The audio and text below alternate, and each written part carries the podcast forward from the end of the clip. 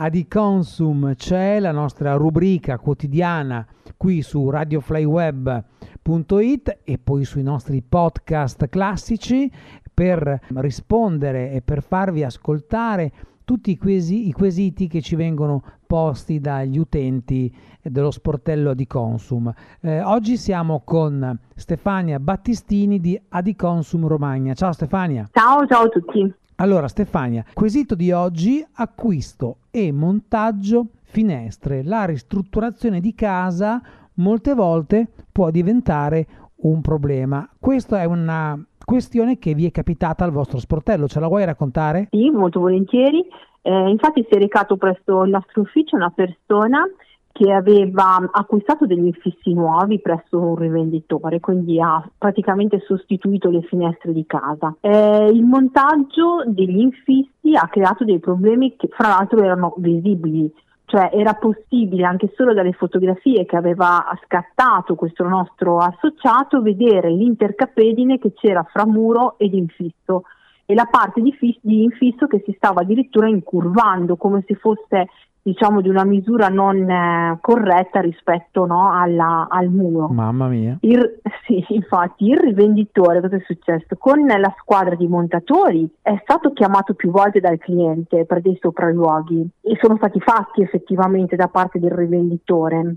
Sì. Che cosa hanno fatto? Dapprima hanno cercato di smontare e di rimontare gli infissi, però non hanno ottenuto dei risultati ottimali, cioè il, il, lavoro non è stato sistemato. Successivamente, visto che ovviamente il cliente lamentava che comunque questo lavoro non era stato sistemato, eh, il rivenditore stesso ha negato che ci fossero dei problemi con il montaggio degli infissi e addirittura sosteneva che questi erano stati montati a regola d'arte. Ehm, il montaggio, fra l'altro, sbagliato degli infissi ha creato dell'umidità, della muffa interna alle stanze coinvolte, quindi ha causato anche dei danni visibili al, sì. all'interno dell'abitazione.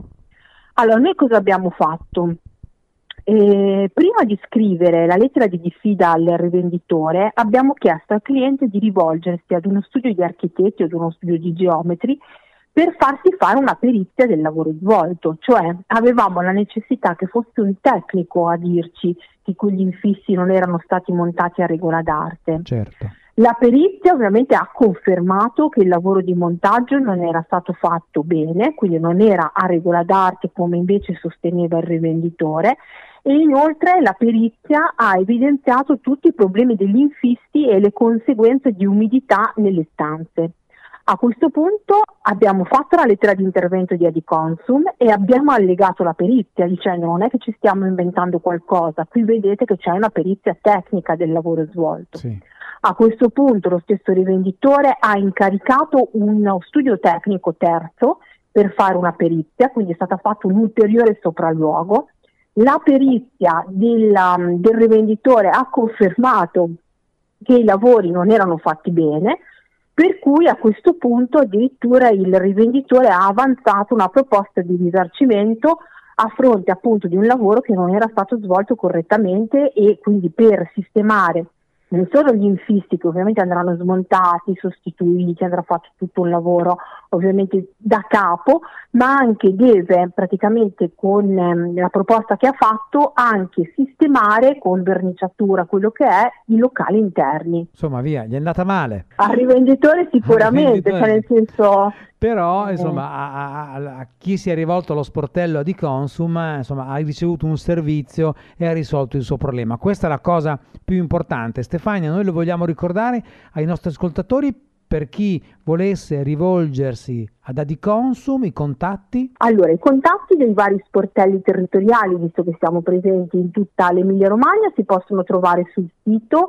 di adiconsumemiliaromagna.it. Lì si trovano appunto i vari sportelli con i numeri di telefono, basta telefonare ed eventualmente prendere un appuntamento. Stefania, grazie, buon lavoro. Grazie a voi, ciao.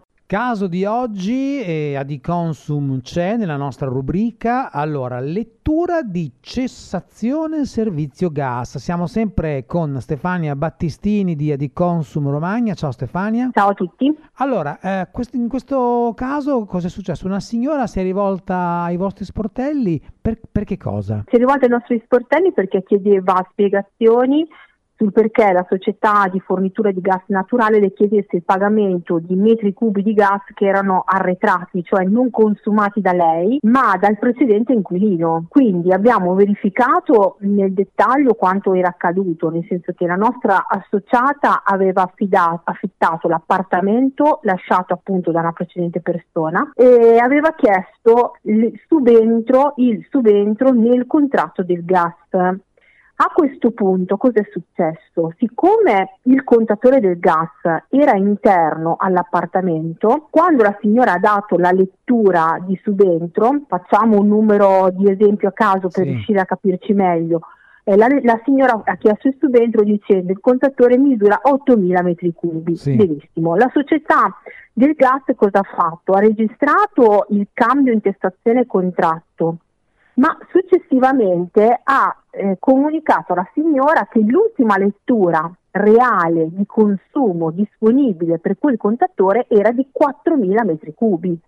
Quindi a questo punto cosa succedeva? Per la società del gas, visto che c'era stato appunto un subentro in un contratto, lei era responsabile per i, con- per i metri cubi di gas non pagati dal precedente inquilino, quindi ben 4.000 metri cubi, mm. cioè una sorta di fattura che poteva montare circa sui 3.000 euro. Eh, allora, quindi c'è una differenza notevole fra fare il subentro in un contratto di gas piuttosto che la nuova attivazione perché con il subentro come ha fatto appunto questa signora, sostanzialmente si eh, assumeva la responsabilità per consumi precedenti non registrati e non pagati. Mentre quando si affitta un appartamento nuovo, cioè un appartamento scusate da nuovo, nel senso che si inizia un contratto, è bene accertarsi che magari le utenze siano state regolarmente pagate mh, come consumi reali dal precedente inquilino, per poi iniziare appunto un contratto da nuovo, sì. ok?